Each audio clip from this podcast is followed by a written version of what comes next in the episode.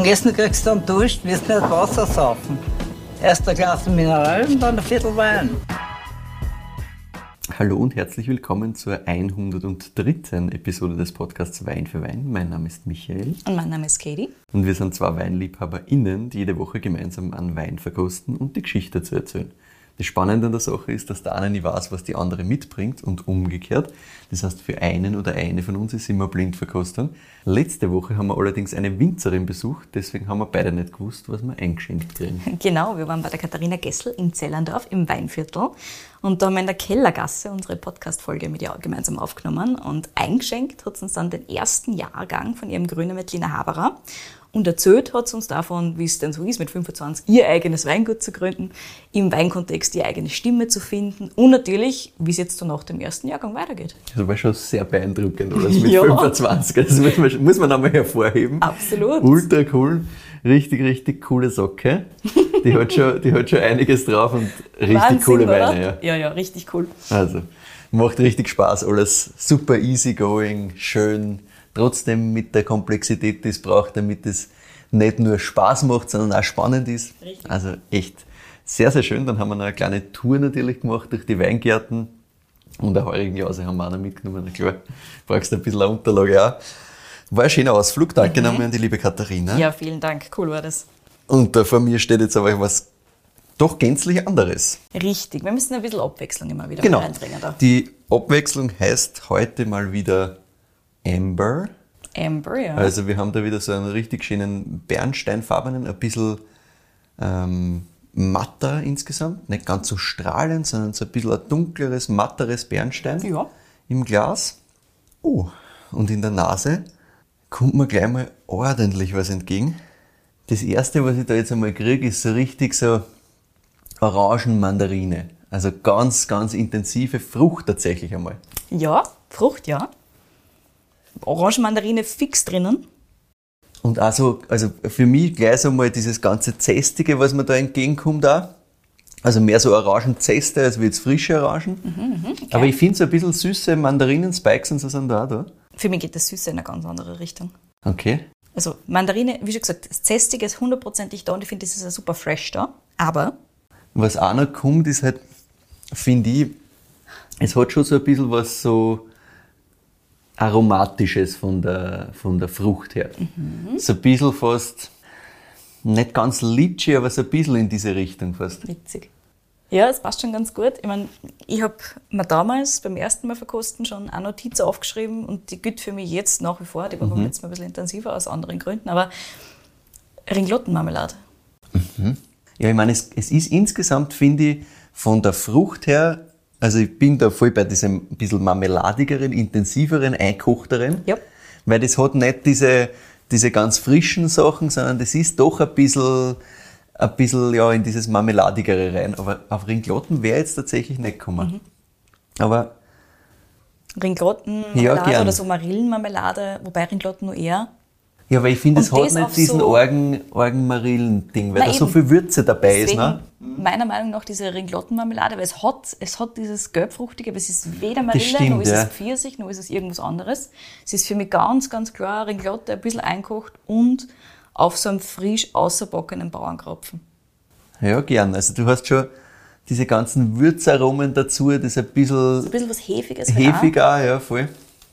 Das ist dieses Bild, was bei mir immer vom inneren mhm. Auge ist. Mhm. Nein, ich, also ich verstehe, ich verstehe, war nie hingekommen, muss ich ehrlich sagen. Also, weil ich viel mehr von diesen, von diesen doch kleinen süßen Spikes dann einmal eher in diese Mandarine mhm. gelenkt wird.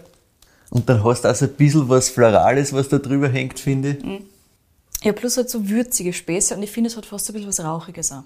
Ja, Rauchigkeit ist da, Würzigkeit ist da, also gefüllt auch so ein bisschen fast leichte so ein bisschen Eukalyptuswürze, so was mich eher in Richtung irgend so Holzwürze erinnert jetzt in der Nase.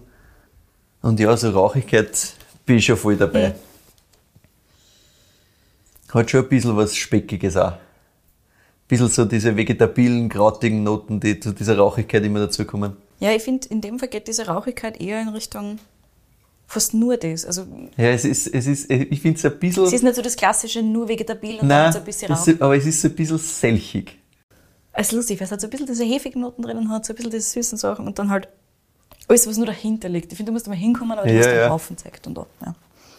Sehr spannend. Aber es ist insgesamt da in der Nase jetzt nicht, nicht äh, überbordend. Es schreit überhaupt Es nicht. schreit nicht, es ist nicht Nein, nein, wahnsinnig aromatisch. Es ist sehr, du musst schon intensiv überlegen. dass die Sachen daherkommen. Ja. Es ist nicht so, dass die gleich mal erschlagt. Spannend. Ich habe schon gesagt, der Kind hat gerne noch einen Tag auf, also länger offen sein. Ja, das glaube ich. Da wird sich über die nächsten Tage wahrscheinlich noch um einiges Yes. verändern. Na gut, ich nehme mal einen Schluck. Puh, also das Rauchige, Selchige finde ich, zieht sich am Gaumen auch komplett durch. Yes. Also, es hat fast so ein bisschen eine, eine Schärfe, fast das mitkommt quasi. Das ist die Säure. Die Säure ist auch da. Aber dieses Rauchige, das, das, das ist fast kantig, finde ich. Also, das erzeugt bei mir richtig so, eine- so eine Schärfe hinaus. Also, so richtig pfeffrig. Pfeffrig. Und gleichzeitig ist halt dieses, dieses Runde, und da, da finde ich ist jetzt dieses Marmeladige eingelegte noch viel intensiver. Genau. Aber das ist komplett da von Anfang bis am Ende, finde ich. Ja. Säure zieht das nach hinten natürlich schön durch. Da bin ich wieder eher bei diesem so ein bisschen eingelegte Mandarinengeschichtel. Und, und davor ist es aber schon mit einem Körper wirklich überall. Es ist nicht wahnsinnig cremig, aber es breitet sich trotzdem schön aus. Säure zieht das zusammen. Auch diese ganze rauchige Komponenten ist für mich so ein bisschen in der Mitte durchgehend, die so, so Ja, ja. auch nochmal gefühlt so ein bisschen über diese Würze nochmal so einen Zug reinbringt. Und das bleibt hinten noch auch schön. Also es bleibt wirklich diese, diese Fruchtigkeit noch da. Genau. Gepaart mit so ein bisschen was Zestigen plus Gerbstoff natürlich auch. Bleibt da auch da. Hält sich nicht zu stark fest, aber ist durchaus spürbar. Aber ich finde, es hat schon dazwischen so ein bisschen von der Frucht her auch so ein bisschen exotische Spikes wieder drinnen. Also ich bin da gern wieder bei so ein bisschen überreifer Banane auch mit drin. Also es hat wieder so dieses exotische Thema, das da, das da dazukommt, finde ich. Aber das ist, finde ich, da sehr, sehr sanft. Also ich habe viel, viel stärker wieder dieses Thema mit der Ringlottenmarmelade, also diesem leicht marmeladigen. Jetzt bin ich ja insgesamt ein bisschen mehr bei dem, bei dem gelbfruchtigen Thema noch. Da bin ich fast sogar bei der Marünmarmelade so ein bisschen hintraus vor allem. Weil da wird, da wird mit diesem bisschen Mandarinenspikes und so mit dieser, mit dieser wirklich Fruchtsüße, die da da ist, kommt das schön zusammen. Aber ja, Tannin ja, aber sehr schön, sehr rund, sehr sanft. Das tut keinen weh. Also das ist Genau. Aber es braucht sehr, sehr schön ein eingebunden. Braucht es für die Struktur ein bisschen, ja. ich. Ja, es ist nicht leicht. Gibt's Nein, zu. nein. Alles gut. Ist das reinsortig? Es ist reinseitig, ja. Okay. Ich meine, grundsätzlich von diesem, von diesem ganzen warmen Thema würde ich es wieder eher irgendwo weiter in den Süden setzen. Mhm. Also nicht Österreich. Es ist nicht Österreich. Ja. Weil hätte ich mir nicht vorstellen können, wo, Wo und wie? wie, genau. Aber wo könnte, also, was ich mir halt vorstellen könnte natürlich, ist, dass es wieder so ein bisschen aus dieser Ecke Norditalien, Slowenien kommt. Verstehe in natürlich, ist jetzt auch fast schon gelernt für dich, aber es Ja, ist in ja. dem Fall überhaupt nicht. Also geh ganz weg aus Italien Ja, ich meine, ist mit sowas auch immer, und überlege, ob es wirklich schwierig. warm ist. Ah, es kommt schon warm daher, finde ich. Am Gaumen? Ja, die Säure ist schon Säure? immer da, ja. Wirklich? So warm? Nein, das stimmt schon, ja. Aber rein von dem ganzen Fruchtthema ist das halt schon sehr reif. Dann gehen wir nach Frankreich. Ja, okay, aber das hilft mir ja immer noch nicht weiter. Das stimmt. Also, kann natürlich von dort kommen, aber ist möglich. ja, hätte ich nicht dorthin da jetzt im ersten Schritt. Und wandern hätte ich es wahrscheinlich auch zu weit südlich angeordnet, als es tatsächlich ist. Aber ja, je weiter südlich, desto schwieriger wird es, dass die Säure da hältst. Ja. Ich meine, es gibt schon ein paar verrückte Leute weiter nördlich. konnte, konnte ich mir schon vorstellen, dass man das relativ weit nördlich machen kann. Aber es, ist, es ist super schwierig. das kennt, das kennt Magst- gefüllt. Es kann alles, Alles sein. Das ist absolut richtig, wie du gesagt Leicht ist es nicht. Nein, nein. Ja. Und auch rebsortentechnisch, I do not know. Also, es hat nichts wahnsinnig Aromatisches. Eher irgendwie Burgunder-Rebsorten einschmeißen. Ich schüttel meinen Kopf. Nein. Okay. Dann tell me. Gerne. Für den Start dieser Geschichte muss ich jetzt ein bisschen weiter ausholen. Bist du Voll bereit? Ja. Okay, wunderbar. Wir gehen zurück ins Jahr 2020. In Österreich folgt ein Corona-Lockdown auf den nächsten. Wir vermissen es alle sehr, gut essen zu gehen. Ja. Und so einige Lokale haben sich so Zwischenlösungen einfallen lassen, Takeaway-Optionen. So unser Mast, eines von unseren Lieblingslokale in Wien. Weißt du, worauf ich hinaus will? Mhm. Ja, okay, bin gespannt, wie, also wie lange es brauchst, bis ich drauf komme. Immer länger, als du glaubst. Gut, aber du kannst dich sicher noch an die schönen Ja, sicher. Mast-Takeaways erinnern, genau. Döner, Pizza. Döner, Pizza. Super. Und das Mast hat ja nicht nur Essen, sondern auch Weine im Takeaway-Angebot gehabt. Ja, das Master hat halt auch unendlich viele Weine. Richtig, und sie sind ein paar so auch losgeworden. Und So, Elsass. ja, genau. Na bitte. Siehst du, ich Ja, habe mal meinen ganzen vorher schon gemeint. braucht. Es könnte sehr nördlich auch so Ja. verrückte Leute geben. Genau. Ja, lass mich mal meinen mein Intro-Text jetzt fertig. Ja, ja, lesen mach darf. mal weiter. Wunderbar. Das Mast hat also nicht nur Essen gehabt, sondern eben auch Weine. Und so ist es dann gekommen, dass ich eines Abends nicht nur mit unglaublich geilem Döner heimgegangen bin, sondern auch mit ein paar unerwarteten Weinflaschen im Gepäck. Und eine dieser Weinflaschen habe ich dann ein paar Wochen später aufgemacht und war komplett begeistert. Es war ein Riesling aus 2014. Und den habe ich mir damals aus Interesse einerseits am Winzer und andererseits auch am Jahrgang mitgenommen. Hat wunderschöne Struktur gehabt, hat wunderschöne Balance gehabt. Und du weißt jetzt schon, auf welchen Winzer ich raus will, ne? Weißt? Wahrscheinlich. Pierre Frick. So ist es, genau. Wir reden heute über den Pierre Frick, beziehungsweise nicht über den Pierre Frick alleine, sondern auch vor allem über den Winzer Jean-Pierre Frick.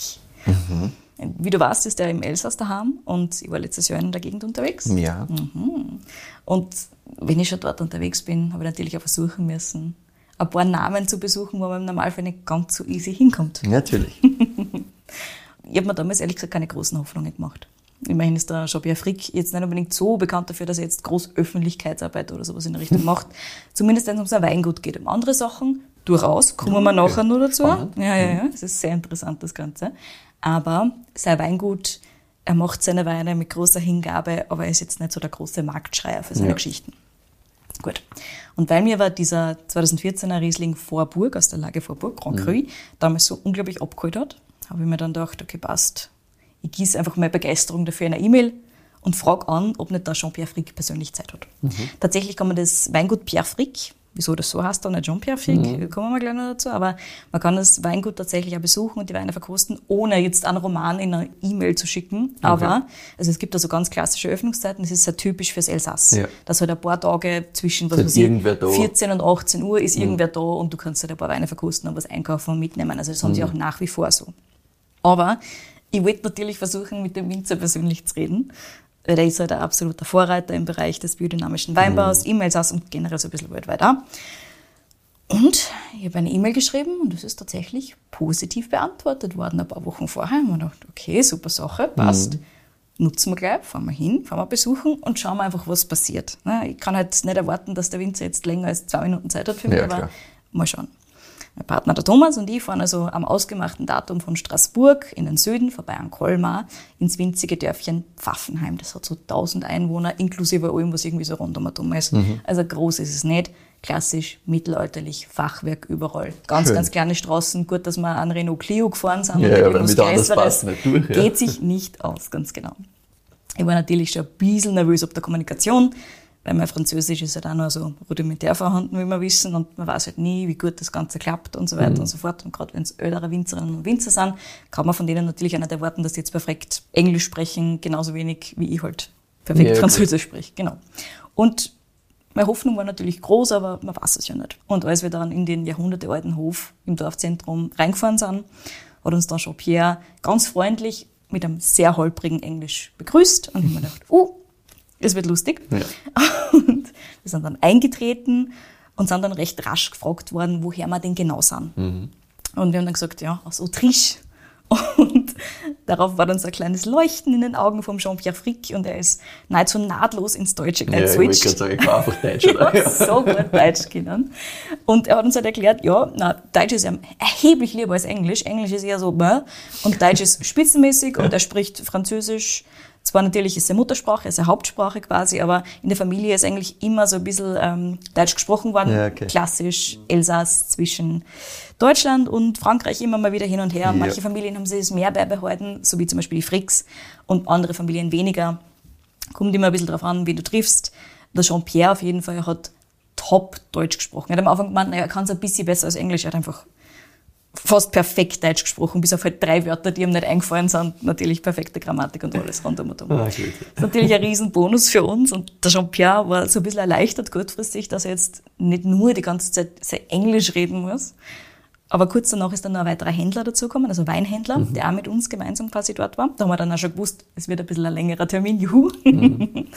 Und der war dann zwar zum Zeitpunkt in Deutschland lebend, aber leider englischsprachig, also aus den USA und hat halt drei Wörter Deutsch können. Oh. Der Jean-Pierre hat also dann doch wieder Englisch sprechen müssen. Aber ab und zu, was dann ganz lustig, da hat er dann mit uns Deutsch geredet, quasi so außen um und hat gefragt, was ist denn dieses Wort auf Englisch? Oder kannst du einfach ganz kurz das sagen? Geil. Das ist ein bisschen eine simultane Das heißt, Übersetzung das teilweise. mal translaten Ja, genau. Ah, okay. Also das hat dann insgesamt ganz gut funktioniert soweit. Plus natürlich die Basisgeschichten, also alles, was rund um einen Wein alleine war, kann er natürlich perfekt, weil der ist ja, Ja, seit ja. Jahren und Jahren und ja Jahren auf Messen und allem ganzen möglichen. Tag erzählen, ja. Genau, aber bei so den detaillierteren Geschichten war es dann teilweise einfacher, so einzelne Wörter von mir zu holen und, Ja, oder klar. einzelne Sätze halt. Genau, aber es Witzig. ja, aber wir haben uns dann hingesetzt an einen Holztisch in seiner Stube, der gefühlt auch schon 100 Jahre auf dem Buckel gehabt hat und haben sie die Geschichte von seinem Weingut und von seiner Weinwelt erzählen lassen. Und die Geschichte hat es ziemlich in sich. Der Jean-Pierre ist nämlich bereits die zwölfte Generation an Winzerinnen und Winzern, also von der Familie, die sich in irgendeiner Form mit Wein beschäftigen. Man kann natürlich nicht immer Winzer sagen, sagt er. Ja. Aber Weinbau gibt's seit zwölf Seit immer, Generationen, ganz genau. Im Dorf Pfaffenhain gibt's Weinbau auch schon seit die Römer, aber sie wissen es halt fix, also urkundlich bestätigt, dass die Fricks seit zwölf Ja. Generationen Weinbau haben. Und wahrscheinlich ja noch länger. Who knows? Wahrscheinlich hat der, der äh, 30-jährige Krieg oder auch irgendein 100-jährige Krieg einmal irgendwo einen Strich durch die Rechnung und Ja, durch die Aufzeichnungen gemacht. Ja, Aber beziehungsweise je früher, desto weniger Aufzeichnungen gibt's, desto weniger Leute haben So was ist es. aufzeichnen können. Und dann hast du halt immer irgendeine Zahl, die geht dann meistens eh in die gleiche Richtung, irgendwie halt zurück, wo halt dann viel Aufzeichnung da ist und alles davor. nicht mehr. Keine genau. Mhm. Ja, und bei einer ist es eben auch so. Und ich meine, bei den Fricks, wie schon gesagt, war es auch so wie bei vielen heutigen Weingütern. Lange Zeit war der Wein einfach Teil der Landwirtschaft und der Fokus drauf ist erst im 20. Jahrhundert gekommen. Also so der Klassiker. Und es ist aber wirklich witzig. Die Jahrhunderte des Weinmachens sieht man dem Weingut komplett an. Wenn man ein paar wenige Aspekte, die halt modern sind, in diesem Hof weggelassen wird, dann kommt man sich echt so vor, als war man 1630 oder sowas in der Ja. Richtung dort. Das ist ein absoluter Wahnsinn. Die Gebäude sind teils ein originales Fachwerk. Im Hof ist einfach ein Haufen großer alter Holzfässer, die halt auch, ich meine, gut, die haben halt Jahreszahlen von 1912 oder so drauf. Ne? Also Ja, nur halt 100 Jahre. 100 Jahre aber es, ja. kommt da halt ewig alt vor. Und dann hast du in der Mitte noch eine alte Fachwerk-Holzscheune. Sowas habe ich auch Okay, nur im. Elsass gesehen bis jetzt. Also richtig, richtig schön das Ganze natürlich auch. Und auch wirklich schön hergerichtet. Aber da kommst du halt echt so vor, als würdest du in die Vergangenheit reisen. klar. und dann drinnen auch wunderschöne, unverputzte Steinmauern, Holzdecken, Holzsäulen, die halt auch wahrscheinlich 300 Jahre alt sind. Who Ja. knows? Und das ist halt alles irgendwie gefühlt extrem verankert in der Region. Also du, kommst, du kommst echt an in diesem Weinbau, wie es schon seit hunderten von Jahren ist quasi. Und trotz dieser ganzen offensichtlichen Verbundenheit zur Vergangenheit hast du dann trotzdem im Weingut Pierre Frick ganz, ganz viel Entdeckergeist. Während der Jean-Pierre Frick sie jetzt natürlich definitiv selber einen Namen gemacht hat im Naturweinbereich, war es doch sein Vater, der Pierre Frick, und da kommt jetzt auch der Name her, einer der ersten, der wirklich so die ersten essentiellen Schritte gemacht hat, damit der Jean-Pierre Frick dann laufen kann quasi. Also der Pierre Frick hat nämlich schon 1970 mit der Umstellung auf die biologische Landwirtschaft angefangen. Ah, ja. 1970, man lasse sich das auf der Zunge zergehen.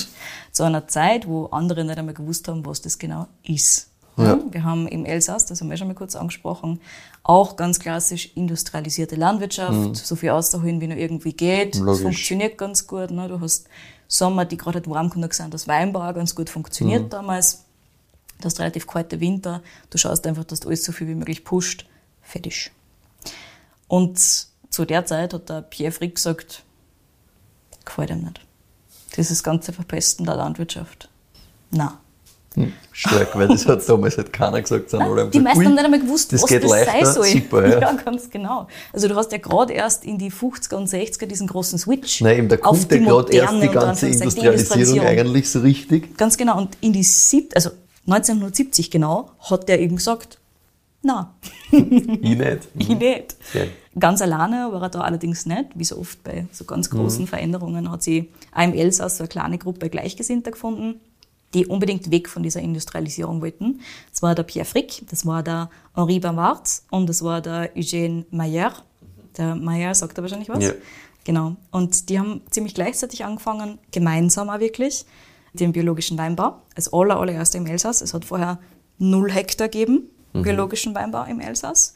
Dann waren es 15, bei den drei gemeinsam. Die drei haben einfach alles umgestückt quasi. Und dann waren es 15 Hektar. Und der Jean-Pierre hat dann schon mit so ein bisschen Stolz dahinter erzählt. Und heute sind es 5000 Hektar Wein, die biologisch oder biodynamisch bewirtschaftet werden. schon geil. und angefangen hat es mit drei Leuten und 15 Hektar. Das ist schon, das merkt man, das pusht. Ja, sicher. Es ist halt schon cool, wenn deine Familie und dein Vater quasi da das gemacht haben, quasi damit begonnen haben, was heute halt dann doch eine andere Größe hat. Ne? Richtig. Der Jean-Pierre ist so Mitte der 50er geboren, das heißt, er hat das damals schon mitgekriegt, aber er war halt nur Teenager. Ja. Also der war da so 15, 16 ungefähr. Für ihn war das also sehr prägend, aber er hat halt noch nicht mitentschieden. Das ist halt passiert quasi und er hat sich das Ganze natürlich dann auch äh, quasi die ganze Zeit angeschaut. Also er war nie irgendwie jetzt groß weg oder sowas in Richtung Weinbau, war immer klar. Okay. Das, Hm. das war, ich habe eben nicht einmal irgendwie die Idee gehabt, nachzufragen, ob er irgendwas anderes machen wird, weil es halt gefühlt so klar war. Hm. Das war sein Weg. Winzer werden. Fertig aus. Und wie schon gesagt, sein Papa hat eben auch dieses Weingut so richtig mit Namen und so weiter gegründet, Weingut Pierre Frick. Das heißt, das war so diese erste große Bewegung des, des Weinbaus und das, wir machen jetzt wirklich Wein, so wie man machen wollen, nach unseren Ideen. Und jetzt geht's bei der nächsten Generation an Winzerinnen ganz oft in eine von zwei Richtungen, wie wir wissen. Entweder es ist, mir interessiert das überhaupt nicht, was die Alten machen, ich gehe in eine komplett andere Richtung, ich drehe wieder um. Beispiele Josko Grafner und Ja. Stanko Radikon, Modernisierung und geht schon. Oder in die andere Richtung, wir übernehmen das und wir intensivieren das. Wir machen das nur viel intensiver als die vorherige Generation. Und beim Jean-Pierre war es ganz eindeutig Zweiteres. Also der, der hat das gesehen, diese Entwicklung gesehen und war Feuer und Flamme. Okay, das heißt, das hat ihm auch immer taugt. Immer. Obwohl er es nicht mitentschieden hat, aber halt gesehen hat, absolut. hat gewusst, da will ich weitermachen. Ja, ganz genau. Also das war wirklich, wirklich seins. Und er hat es ja nur viel stärker betrieben dann. Also das war ja wirklich diese Umstellung auf biologische Landwirtschaft als allererstes natürlich. Und beim Jean-Pierre war ganz klar, biologische Bewirtschaftung ist sehr richtig, aber da geht mehr. Also deswegen noch viel stärker in diese Kerbe geschlagen als der Papa vorher. 1981, da hat er selber schon die Verantwortung fürs Weingut gehabt und alles rund um um, gemeinsam mit seiner Frau, der Chantal im Übrigen. Da hat er mit der biodynamischen Bewirtschaftung begonnen, wie ich gesagt, 81. gemeinsam mit seiner Frau. 81. Auch ein gutes Jahr damit zu starten. Genau, ich habe gefragt, wie. ja, genau, aber wie bist du auf das gekommen, bitte?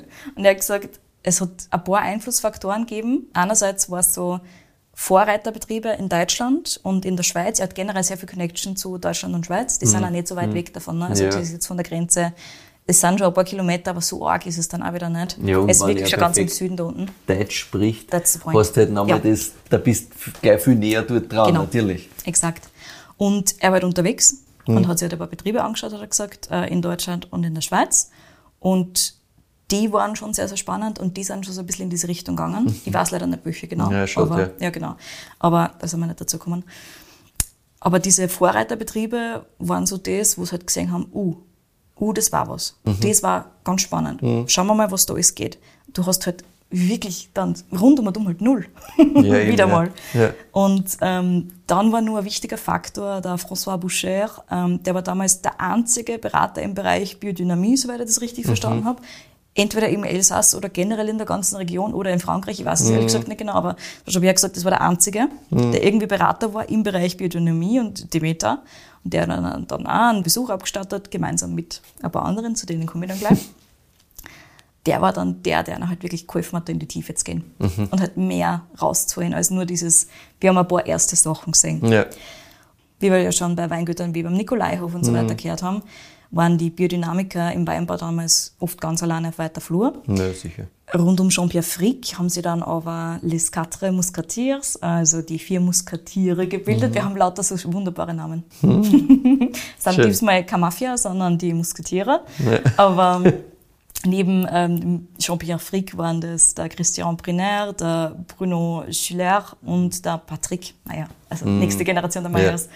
Und ähm, das war so ein bisschen diese, diese nächste Generation, die es ein bisschen angeschoben hat, Ja. in diese Richtung zu gehen. Die vier haben sich halt auch dann wirklich austauscht und so. Das hat halt extrem cool. Ja, das hilft halt, wenn du wen hast, der was genauso in dieselbe Richtung geht und du nicht komplett der Voll. einzige im Betrieb in die Richtung bist und da denkst, shit, vielleicht renne ich komplett in die falsche Richtung. Voll. Hast zumindest wenn der auch Das, das dürfte halt wirklich sehr stark eine richtige Community gewesen Ja. sein. Also wirklich so komplett unterstützt. Ähm, die sind halt natürlich nicht alle auf dem Haufen gesessen, sondern so ein bisschen verteilt Mhm. ähm, im Elsass, aber halt nicht zu weit voneinander weg. Und das dürfte halt wirklich so eine Gruppe gewesen sein, die halt sie oft getroffen hat, ganz Mhm. viel besprochen, ganz viel diskutiert hat und so weiter und eben mit dem Berater gemeinsam dann auch das Ganze so ein bisschen vorantrieben hat. Und es war dann ab 1986 die Domain Pierre Frick fixfertig Demeter zertifiziert. Mhm, stark. Na, Jean-Pierre hat übrigens den Namen belassen von seinem Papa, weil das ist der Weingutsname. Mhm. Ist so, passt. so, genau. Ja. Gut, aber ich meine, es macht irgendwie, finde ich jetzt da rein von, von außen, von der Geschichte her Sinn, ne? weil er hat ja das, was da aufgebaut worden ist, offensichtlich selbst sehr leibend gefunden und, und sofort geschätzt. Ja.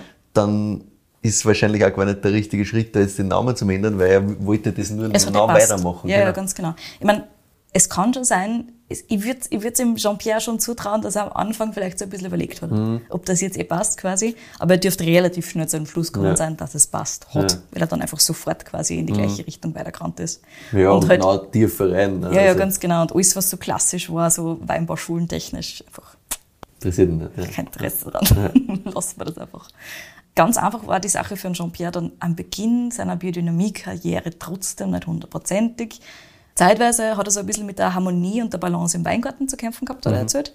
Das waren so 80er bis hin zu bisschen nur in den 90er eine anscheinend, aber vor allem halt so diese Startzeit. Da hat er zeitweise ein bisschen zu hohe Erträge gehabt. Und das war dann halt, das waren nicht so wirklich die Weine, die er dann machen wollte tatsächlich. Ja. Und ich meine, du hast halt ganz wenige Vorbilder zu dem Ja, Zeitpunkt. irgendwo, an wen sollst du denn fragen im So Endeffekt? ne? genau. Du hast offensichtlich den einen Berater und die drei anderen Betriebe Voll, bei dir aber der der Berater Region. ist jetzt ein biodynamischer Landwirtschaftsberater, Ja, ja. Demeterberater und Genau, nicht das ein. Weinstilistikberater Ja. oder sowas in der Richtung. Eben, genau. also der kann ja nicht sagen, ja, mach das, damit das dann auch stilistisch so wird, wie es Ja. das, es das vorstellst, sondern der kann nur sagen, schau her, damit das alles in einem Einklang ist, mach das. Richtig. Wie du dann weiter tust, kann ich dir nicht helfen. Ja. Er hat auf jeden Fall dann mit stärkerer Ertragsreduktion und so weiter gearbeitet und hat das wieder in den Griff gekriegt, sodass es wieder passt hat, auch für ihn. Und die Weingärten, hat er gesagt, haben sie dann auch einpendelt. Also es war einfach die Anfangszeit nicht so leicht. Plus, du hast halt damals auch so ein bisschen, ich meine, das Elsass ist sommertechnisch relativ warm, wintertechnisch relativ kalt. Du hast nicht so viel Regen, das wird jetzt immer schwieriger für sie tatsächlich. Damals war es gar nicht so schlecht für diese Ja, Umstellungszeiten, weil halt die Vogesen, also dieses Gebirge, Mittelgebirge unter Anführungszeichen, hat relativ viel Regen abgehalten, immer schon. Jetzt ist es natürlich schlechter. Na klar. 2023 überlegt man sich das ganz anders. Ja. Damals war es so ein bisschen ein Vorteil, so ein bisschen ein, ein positiver Punkt für sie in der Umstellung und im Umstellungsprozess. Aber trotzdem war halt natürlich nicht alles einfach. Aber ja, wie schon gesagt, da hat er offensichtlich viel überlegt, wie er tun soll und so weiter und so fort. Und er hat dann immer wieder Schritt für Schritt relativ große Entscheidungen für sich getroffen, die halt für uns jetzt natürlich logisch sind in der Reihenfolge, aber für ihn, der war halt damals Vorreiter in diesen ganzen Bereichen. Ab 1988 hat es zum Beispiel bei ihm keine Chaptalisierung mehr gegeben, also kein Zucker hinzufügen. Bis dahin hat das jeder Mensch gemacht. Ja. Absolut jeder, weil im Elsass kühler, ne? Du hast halt teilweise Schwierigkeiten gehabt, dass der Spaß reif wird. Oder du einfach zu wenig Zucker gehabt hast. Plus Elsass, klassische Stilistik, ist relativ schwer, relativ Ja, hart klar. und manchmal wieder ein bisschen am Restzucker. Das hast du teilweise überhaupt nicht hingekriegt damals. Nee. Nicht natürlich, zumindest natürlich kannst du Zucker reinschmeißen, en masse. Und dann hast du diese klassische Stilistik, aber Und wenn sie die Leute auch mit gewählt haben, dann musst du mehr weitermachen. weg, genau. Außer du bist der Jean-Pierre Frick und sagst, Nein. nicht mehr. Ja, genau. Das war's. Danke, ciao.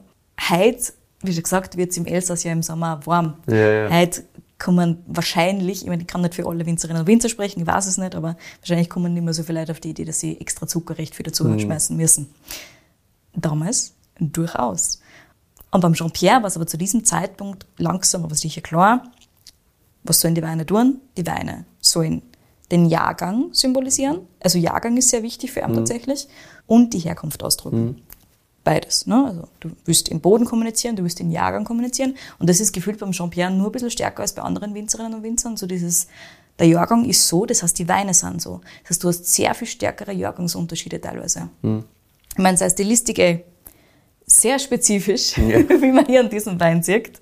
Sehr, sehr, sehr spezifisch. Der Wein drückt das Ganze sehr, sehr gut aus, finde ich. Mhm. Also er kommuniziert das, was so der Jean-Pierre als Basis quasi hat, sehr gut. Aber so dieses Jahrgang ausdrücken finde ich auch sehr spannend. Und das Ganze sollte halt so unverändert wie möglich sein. Und wieso sollte ich dann Zucker dazu werfen? Ja. Und das war dann irgendwie so, okay, passt. Ab jetzt never again, hat er mhm. gesagt. Never again. Mhm. Na klar, wenn du damit, damit aufhörst, dann ziehen wir das durch. Ja, genau. Mhm. Und das gleiche Schicksal wie den Zucker hat dann ab ca. 1990 um langsam im Prinzip haben das alle restlichen Kellerzusätze, die nur erlaubt ja. waren, in der Biodynamie ereilt, also Schwefel. Ja. Recht ja. anderes ist ja nicht mehr gegangen. Eben, also viel hast du jetzt nicht mehr, dass du machen darfst. ich meine, er hat dann natürlich aufgehört, irgendwie zu filtrieren und so weiter und so fort. Also alles, was du irgendwie noch ein bisschen dürfen hättest, hat er halt dann auch abgelegt. 1990 hat der Jean-Pierre die ersten zwei, er sagt immer Cuvées, die ersten zwei Weine mhm. ähm, komplett ohne Schwefel abgefüllt. Also testweise mhm. und dann einfach Schritt für Schritt immer mehr. Heute sind es um die 90 Prozent der Weine, die ohne Schwefel mhm. abgefüllt werden und das steht da, es ist so lustig, ich zeige dir das Etikett jetzt ja. ganz kurz und ich zeige es euch natürlich nachher auch in den Stories und so weiter. Du siehst als allererstes, dass das ohne Schwefel abgefüllt worden ist und dann siehst du erst, was für Arbeit ist. Ja. und du siehst natürlich auch Maceration. Mhm. Also er schreibt da vorne drauf aufs Etikett, wie das Ganze gemacht ist und was alles nicht drinnen ist oder schon drinnen ist. Und kleiner drauf ist die Rebsorten und kleiner drauf ist das Jahr. Und nur kleiner drauf ist tatsächlich dann, ob es ein, na Grand Cru ist relativ groß drauf im mhm. Normalfall, aber was es für Art von Wein ist quasi. Oder was es für eine Lage ist und so weiter. Das ist ganz witzig. Nur mehr die Weine, die ein bisschen Restzucker haben, und das haben wir auch manche, das mhm. ist einfach ein Stilmittel, mit dem spüle sehr, sehr gerne, die kriegen nur Schwefel, weil ansonsten ja. schwierig. Aber ansonsten alles ohne Schwefel abgefüllt und das wir auch nicht anders haben, sagt der Jean-Pierre. Wir reden nachher noch ein bisschen mehr über das Thema Stilistik. Das ist beim Jean-Pierre schon auch sehr, sehr spezifisch. Mhm. Aber damit wir das Thema Biodynamie bis zu einem gewissen Grad abschließen, das ist für einen Jean-Pierre Frick ganz eindeutig nicht nur Mittel zum Zweck, sondern der, das ist das Zentrum seines Handelns, das lebt er, an das glaubt er, an alles, was da in irgendeiner Form mhm. Teil des Ganzen ist und so weiter. Und nach 40 Jahren der biodynamischen Bewirtschaftung ist es einfach in seinem Fleisch und Blut. Also ja. manche, manche Fragen sind ja so, wie, wie kann das anders sein? Mhm. Quasi. Weißt du, ja. was ich meine? Verstehe ich gar nicht, wie man das überhaupt ja, ganz genau. kommt. Woher kommt die Frage? Das ja. macht überhaupt gar keinen Sinn. Das ja. ist witzig. Ich meine, ich versuche es so natürlich zu erklären, aber es ist so dieses, du reißt noch fast außer aus seinem, aus so seinem Leben halt. quasi. Ja, genau. ja, lustig. Das ist wirklich witzig. Ähm, gearbeitet wird übrigens auch nach Mondkalender von der Maria Thun. Das ist auch ganz essentiell. Also zum Beispiel, geerntet wird nur an Frucht- und Blütentagen, egal was das Wetter sagt.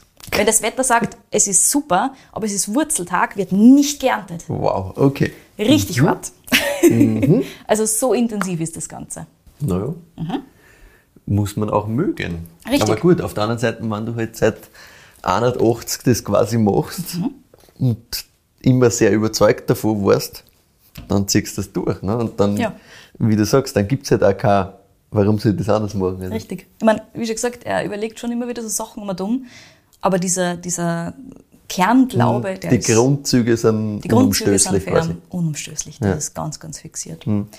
Die Weingärten sind bei den Fricks übrigens ganz schön verstreut, also über 10 Kilometer Norden-Süden mhm. insgesamt, fast 15 teilweise sind es auseinander, von Egisheim im Norden und runter bis Rufach im Süden, das ist so in der Nähe von den Vogesen, Ausläufer, alles aufgereiht quasi auf den Hängen. Ja. Und alles relativ schön. Mit Sonne und so weiter und mhm. so fort. Das wird jetzt eher ein bisschen schwieriger, so, aber früher war das halt mhm. spitzenmäßig. Sie haben diese drei großen Grand Cru-Lagen, dazu einiges an Premier Cru-Flächen. Also sie haben durchaus einfach schöne Diversität an, an Böden und so weiter. Die Basis ist trotzdem der Kalk plus ein mhm. bisschen Sandstein. Es kommt ein bisschen darauf an, wo du bist natürlich. Aber Du hast viel Kalk, das sich einfach teilweise sogar als Urgestein relativ weit aufverzieht. Mhm. Plus hat dann so ein bisschen Mischböden. Dann hast du ein bisschen, je nachdem wie weit du zum Fluss runterkommst, ein bisschen was an so Lössböden und so ein bisschen Schotter und so weiter und so fort. Das gibt's auch. Es kommt einfach ein bisschen darauf an, wo du bei einer bist. Das heißt, er hat einfach unglaublich viel Spielfläche. Und die nutzt er. Macht alles Mögliche mit seinen Weinen. Das ist wirklich witzig. Der Fokus von den Rebsorten her liegt zwar regionstypisch eher so auf Riesling, Gewürztraminer und dann hat's so ein bisschen Pinot Gris drinnen. Das macht natürlich auch Sinn, weil er sich ja ganz gern mit Maceration spült. Pinot Noir hat er auch sehr, sehr, sehr Ja. gerne. Es ist auch ein absolutes Steckenpferd von ihm. Ich habe überlegt, ob ich ihn dann mitnehmen soll. Dann haben wir noch Auxerrois, dann haben wir Silvaner, Pinot Blanc und Chasselas sogar ein bisschen was. So ein bisschen dieser Schweizbezug wieder Ja. da drinnen. Dementsprechend groß ist halt die Vielfalt der Weine. Oder der Cuvées, wie er sie so schön nennt. Auch wenn es Reinsorte Riesling ist, ist es eine Cuvée. Ja, ja, aber das ist halt In dem Fall ist es halt wirklich ein Cuvée. Ja. Und wie schon kurz erwähnt, auch stilistisch hat sich der Jean-Pierre Frick über die Jahre hinweg ganz stark austobt. Zum einen Mazerationszeit bei Weißweinen, also ein bisschen bei Rotweinen geschaut, wie sie in die andere Richtung funktionieren und so weiter, aber vor allem bei Weißweinen. Die meisten seiner Weine bleiben plus minus eine Wochen, also irgendwas zwischen fünf und sieben, acht Tagen auf der Maische. Da haben wir wieder das Thema Stabilisierung. Wenn ich es ohne Schwefel abfüllen muss oder möchte, was meine Überzeugung sagt, dass das gescheiter ist, dann brauche ich irgendwas Brauche anderes, was das stabilisiert. bisschen Gerbstoff, ja. Genau, aber er sagt nicht so wie das Dankoradikon, dass es dann Monate sein müssen, sondern er sagt, das funktioniert auch anders. Mit Tagen, ja. Genau. Aber dafür macht er was, was das Dankoradikon nicht macht oder was das Dankoradikon anders angegangen ist. Und das ist so witzig, das kommt nachher noch. Zudem arbeitet der Jean-Pierre sehr viel mit malolaktischem Säureabbau. Spürst du ein bisschen. Es ist zwar nicht super intensiv da, aber du spürst es, wenn du das weißt zumindest. Das Und- macht schon Sinn, ja. Genau. Und das macht er eigentlich bei allen seinen Sachen. Er arbeitet eigentlich zum allergrößten Großteil, vor allem bei den Weißweinen hundertprozentig und ansonsten auch fast immer eigentlich mit großem Holzfass. Ja. Natürlich gebraucht unendlich. Also wirklich, wirklich, wirklich Jahrzehnte. Und im Normalfall sind so Fuderfässer um die 3000, teilweise sogar bis rauf zu 4000 Liter, manchmal ein bisschen kleiner, manchmal ein bisschen größer. Und die sind da einfach schon seit Ewigkeiten unten in diesem Keller. Also das, die Weine sind quasi rund um diese Fässer gewachsen eigentlich.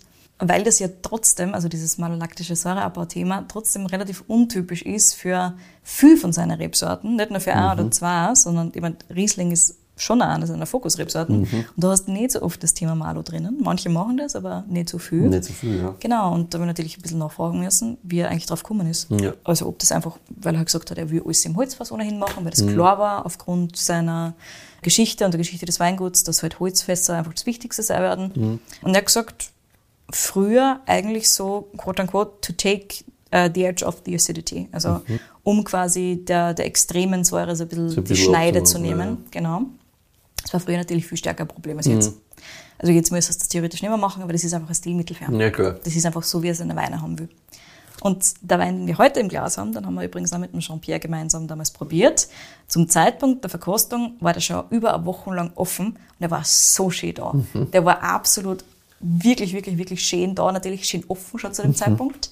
Du siehst das eh schon, vor dir stehen hier, das ist der Riesling 2020 Marne Elleus von Jean-Pierre Frick. Ich habe ihn jetzt nicht eine Woche lang offen lassen für die, muss ich Ja. sagen, aber wie ich vorher schon gesagt habe, er könnte schon noch einen Tag Na, sicher, mindestens ja. länger offen sein da.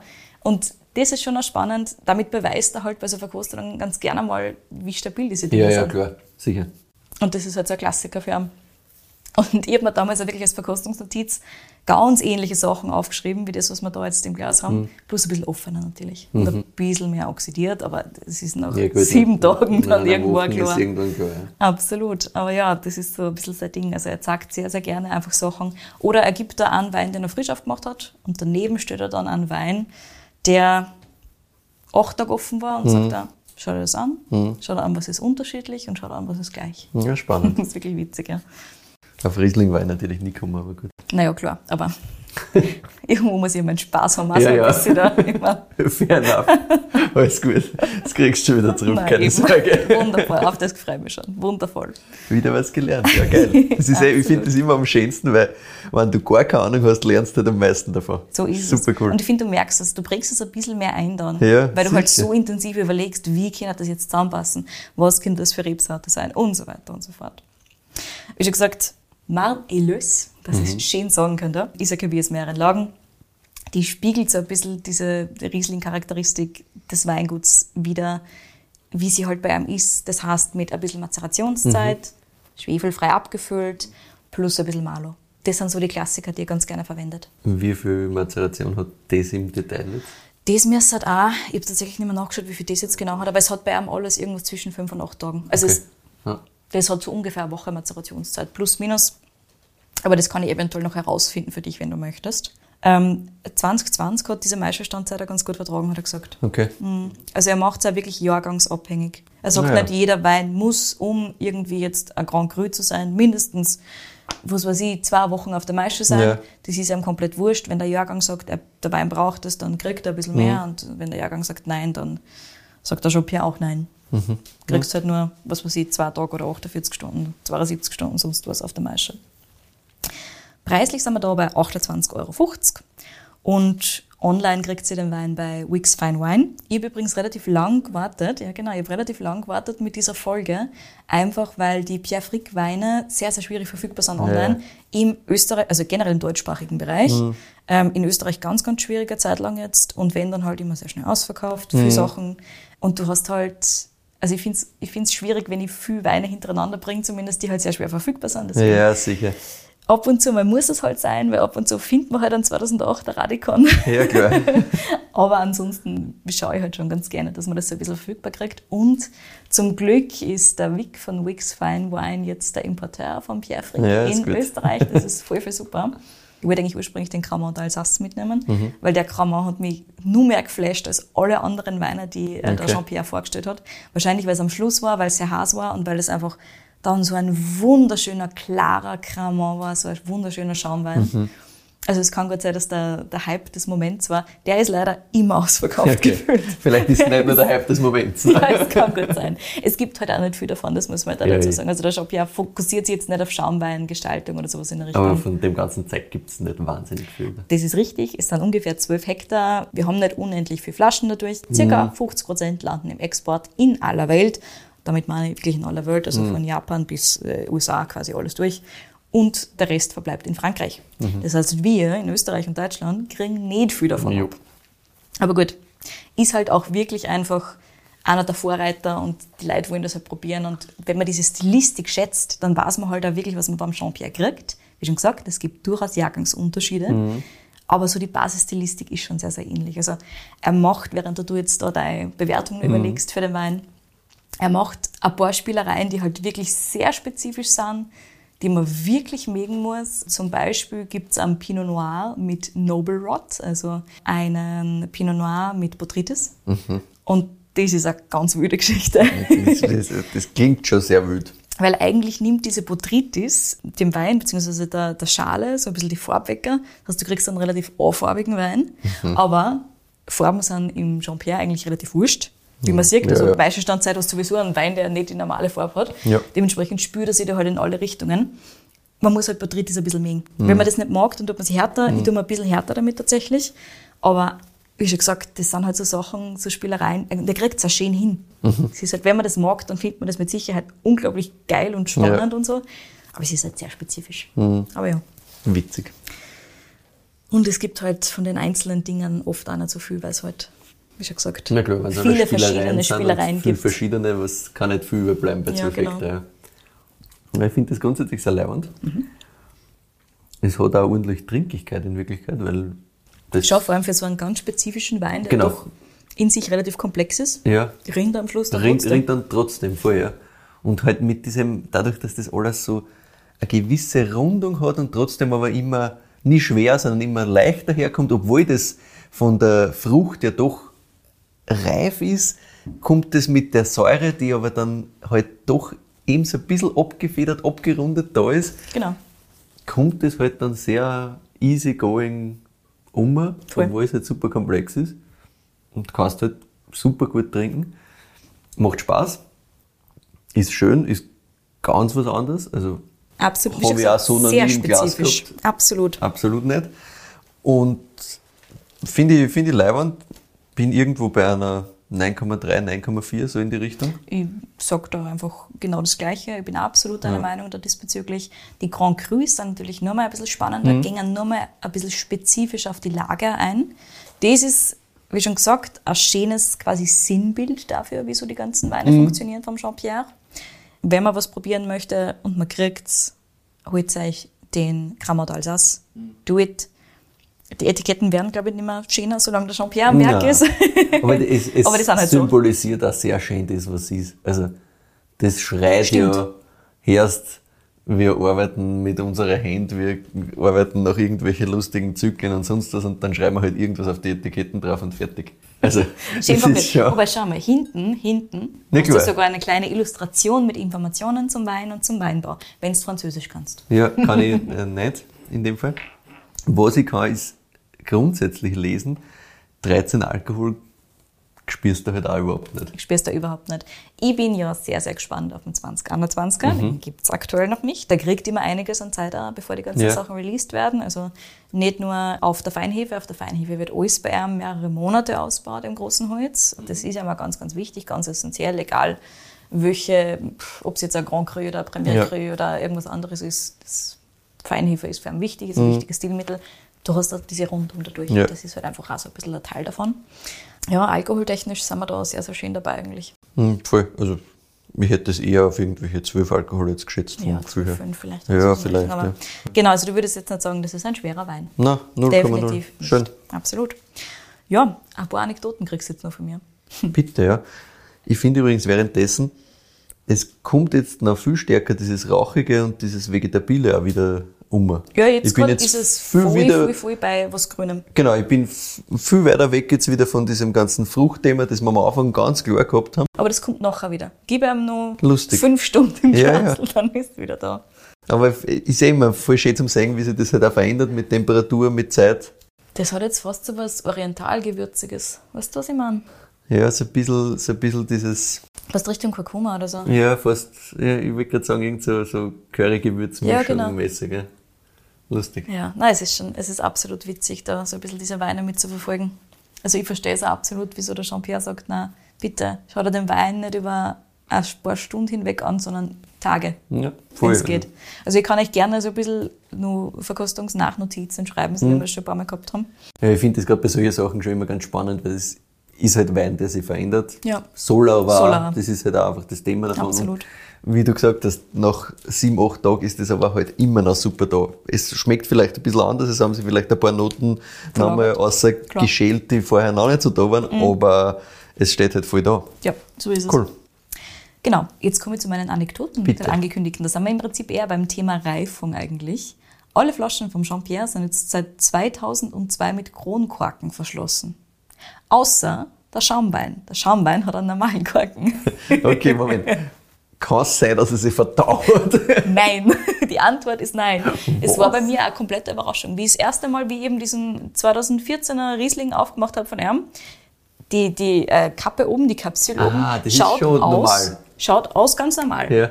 Und das ist einfach so, ein- so ein Ding, das halt ausschauen soll, als wäre ein normaler Korken drinnen. Und dann tust du dieses Ding runter und stehst mit deinem Schraubenzieher da und es ist einfach ein Kronkorken drauf und du bist halt verloren. Was zur Hölle? Das ist auch wieder ein Jean-Pierre-Ding. Okay. Ähm, wie schon gesagt, der Stanko Radikon hat sich überlegt, wie er seine Sachen ordentlich zu machen soll. Ja, ja, klar. Der Jean-Pierre ganz genauso. Wieder eine direkte Quote von ihm. Er hat gesagt, I was fed up with bad corks. Also, mir hat's nicht mehr interessiert. Ich habe schlechte Korken gehabt. Nie wieder. Und dann gingen die Leute ja grundsätzlich zu so diesem Drehverschluss. Nein. Also, Die Antwort von Jean-Pierre ist nein. okay. Er hat getestet. Und wie schon gesagt, bei den Korken hat er offensichtlich ein paar schlechte Chargen hintereinander Ja. gehabt. Das war einfach ein Chance. Und er hat gesagt, das macht meine Weine hin. Mhm. Nein, möchte nicht. Und ich möchte außerdem, dass sie weniger stark in der Flasche oxidieren. Und da muss das halt anders schließen Ja, quasi. klar. So. Und er hat dann so ein bisschen um und um probiert. Und anstatt auf Schraubverschluss zu setzen, hat er dann Kronkorken für sich auserkoren, weil die einfach am besten funktioniert haben für ihn. Also hat einfach getestet, hat geschaut, okay, passt, wie verändert sich ein Wein jetzt nach einem Jahr mit Mhm. Schraubverschluss versus, ich weiß nicht, ob er Glas testet hat, aber ich weiß, dass er Schraubverschluss testet hat, versus Kronkorken. Mhm. Und hat dann gesagt, so, Kronkorken, Optimum. Und er hat nicht einfach unabsichtlich dazwischen die ganze Zeit Bier getrunken und hat sich dann gedacht, hey, das ist eigentlich ein leibender Verschlusswort. Ich, ich glaube, ehrlich gesagt, ich meine, es kann schon sein. Who knows? Vielleicht hat er sich gedacht, brauche ich keinen depperten. Genau. Wobei, du brauchst ja, du brauchst ja dafür eigentlich einen Öffner und für, für Schraubverschluss brauchst du gar keinen.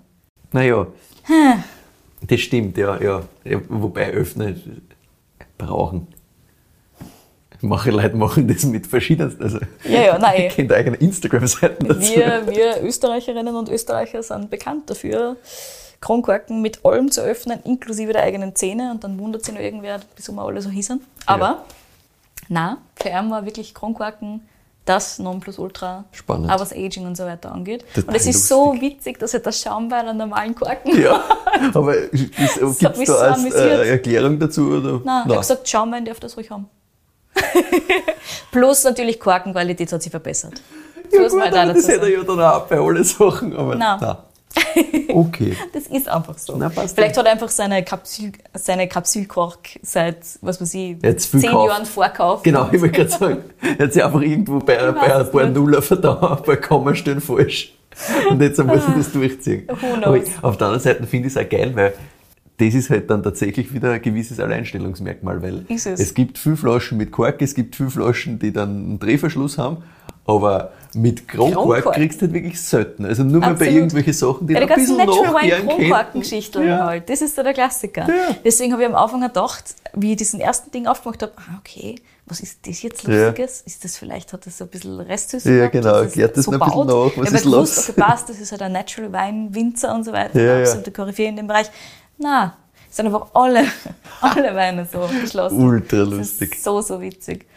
Ja, also es, es kann gut sein, dass der Jean-Pierre gesagt hat, okay, passt, das gefällt mir einfach so am besten, aber ich weiß halt, wie schon gesagt, er hat halt einfach erzählt, er hat getestet und am besten für den Alterungsprozess vom Wein waren die Kronkorken. Ja. Dementsprechend sind es jetzt für immer und ewig seine Kronkorken. Passt eh, das Wenn muss so- jeder für sich so durchsetzen. Es ist ja in. Wirklichkeit vollkommen wurscht. Ja. Also, Was ihm besser gefällt, Ja. das soll es sein. voll.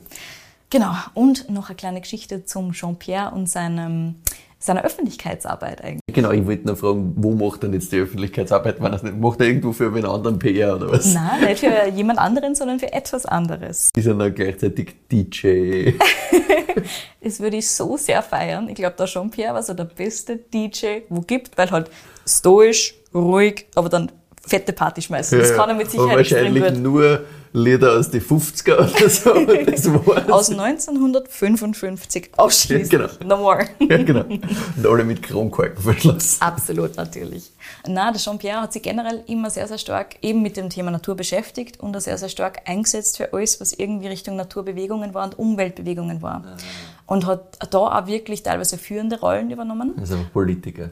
Nein, er ist nicht Politiker. Ja. Achtung, Achtung. Also er will ja nicht wirklich Politiker sein, er will Aktivist sein. Und Ah, das ja. ist er. Also er ist auf dieser Seite quasi.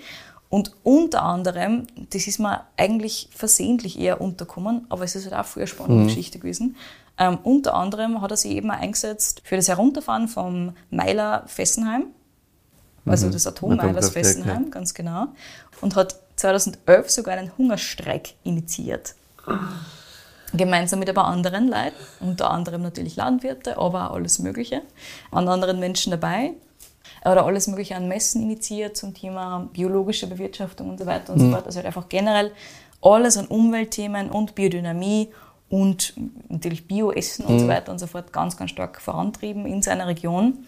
Und was ihm halt immer gestört hat, war dieser Atommeiler in Fessenheim. Du hast halt am Rhein relativ ja. Atommeiler, das war halt immer schon absoluter Dorn in seinem Auge. Er hat gesagt, in Deutschland geht da wiederum viel mehr weiter. Die Franzosen, wir reden nur und es passiert nichts. Was soll das? Und das hat er über 20, 30 Jahre lang gesagt. Und dann irgendwann hat er gesagt, so, es interessiert mich nicht mehr, wir machen jetzt einen Hungerstreik. Kann ich nicht mitreden, weil Hungerstreik, sowas mache ich nicht. Also, Ich kenne jetzt auch nicht. Aber der. Jean-Pierre ist halt wirklich sehr asketisch in seinem Dasein gefühlt auch. Also der, der kann sowas am ehesten noch tatsächlich dann auch durchziehen. Also es ist relativ na wild. gut, es braucht eher so Leute, die halt einfach damit Aufmerksamkeit erregen in irgendeiner Richtig. Form. Wie schon gesagt, also für ihn war es halt wirklich so dieses, ich rede schon seit Jahrzehnten drüber, es tut nur immer keiner was, was kann ich nur tun. Also wirklich so ein bisschen dieses Mhm. Hilflosigkeit so ein bisschen. Ja, ja. ja, ganz genau. Mhm. Und was er halt trotzdem nicht sein will, ist Politiker. Also er will nicht in die Politik gehen. Das, das interessiert ihn wiederum überhaupt Gut, wer nicht. will das auch? Ja, also, Ja. Nein, es gibt halt Leute, ich wollen das Ja, voll, aber Genau. Kann ich mir auch schwer vorstellen, dass du das machst, aber okay. Ja.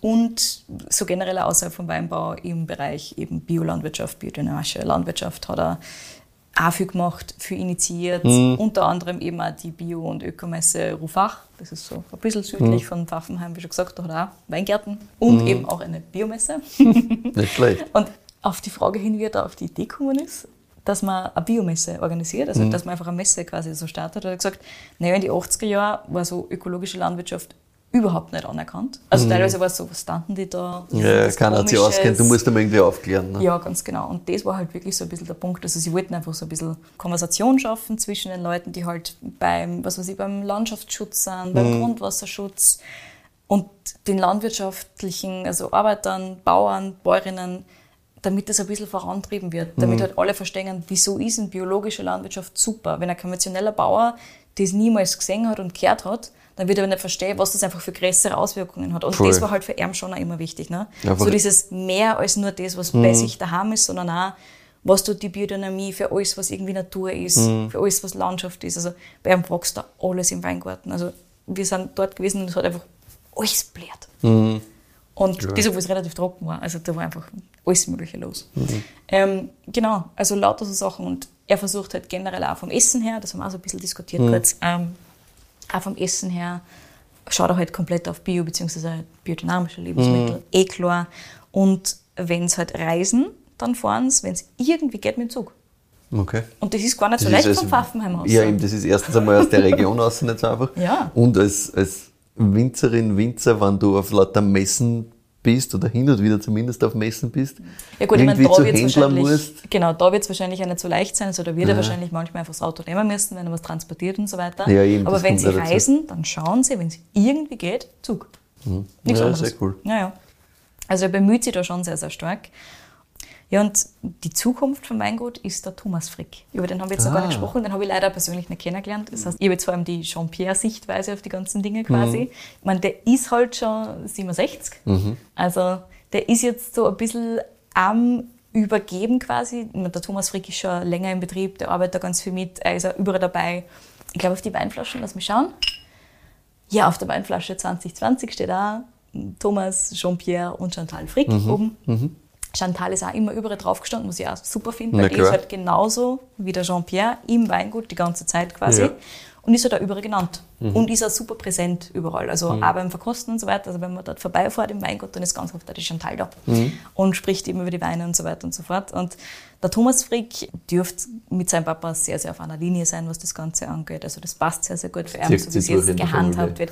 Das ist eine Familie, die so unglaublich zen Ja, ja. das ist Das ein absoluter so, ja. Wahnsinn. Und halt sehr, sehr mit sich im Reinen, was diese ganzen Sachen angeht. Und es, ich meine, der Jean-Pierre ist jetzt zwar seine 67 plus minus, aber ist halt eine absolut unaufhaltbare Kraft nach wie vor. Mhm. Wie gesagt, wir haben ihn letztes Jahr besucht, der war halt 66. Mhm.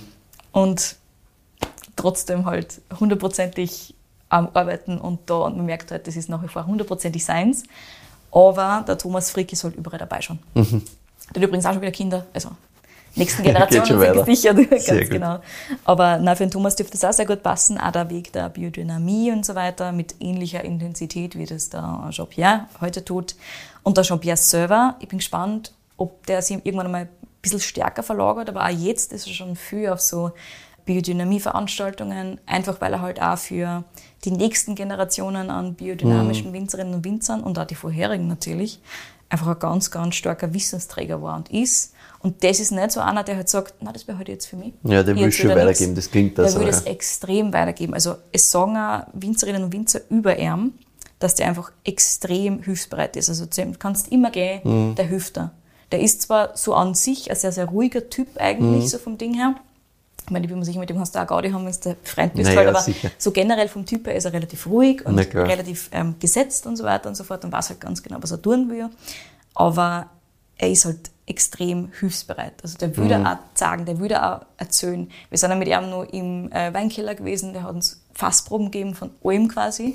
Und das, obwohl wir halt irgendwelche Handeln sind. Ne? Mhm. Ja, ja, genau. Also ich könnte auch sagen, weißt du was, ich habe jetzt fünf Minuten da, ich Ganz genau. an Wein, geht schon. Und ciao.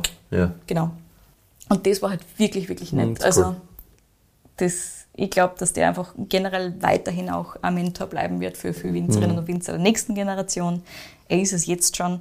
Aber ich kann mir halt sehr gut vorstellen, dass er, wenn er dann vielleicht irgendwann einmal an Thomas komplett übergibt, dass er dann halt nur mehr in so Richtung Veranstaltungen und so ein bisschen Mhm. mehr Richtung Consulting und so weiter gehen könnte. Weil ich glaube nicht, dass er Ruhe geben wird. ich Ja, glaube, es das klingt- wird nicht funktionieren. Es klingt so, dass er in seiner Welt noch sehr viel zu sagen hat und zu erzählen Ja, hat und das halt einfach definitiv. wirklich weitergeben will und, Ruhe geben. So wie du das jetzt erzählt hast mit dem ganzen Aktivismus-Thema, und so, Nein, das geht auch nicht. genau so also, ist es. Der hat sehr klare, starke Meinungen, so klingt es zumindest. Voll. Die wird er jetzt auch nicht aufgeben, nur weil jetzt der Jahr älter oder jünger ist, ist ihm wurscht, glaube Mit ich. Sicherheit nicht. Das, das kann gar nicht funktionieren. Ja, sehr schön. Eine sehr, sehr schöne Folge. Herzlichen Dank, schöner Wein. Super cool. Wirklich sehr viel, sehr viel Neues gelernt hier. Mhm. Wie schon gesagt, Weinfotos und Winzerfotos und Fotos vom Weingut und so weiter gibt es natürlich wieder. Eh Yes. klar. Dann sagen wir Danke fürs Zuhören. Wir freuen uns wie immer sehr über Feedback und Weinvorschläge von euch. Schickt uns die gern entweder an kedi.weinfürwein.at oder an michael.weinfürwein.at. Wie immer bitte aufpassen, die Weintipps nicht an uns beide gleichzeitig senden, sonst ist keine Überraschung mehr. Und dann schaue ich nicht so komplett blöd aus, wenn ich mich überhaupt nicht auskenne. Aber das ist der Spaß draus, so soll es sein. Ihr könnt uns gerne auf Spotify und auf Apple Podcasts folgen. Dort könnt ihr uns auch auf beiden Plattformen bewerten. Das freut uns auch sehr. Auf Instagram findet ihr uns auch unter Wein für Wein. Dort und auf unserer Website weinfürwein.at bereiten wir euch immer eine Zusammenfassung der Episoden mit Verkostungsnotizen und Co. vor. Und genau dort findet ihr auch viele Fotos dazu. Auf Instagram gibt es genauso die Stories. Freuen wir uns schon sehr drauf. Danke fürs Zuhören und bis nächste Woche.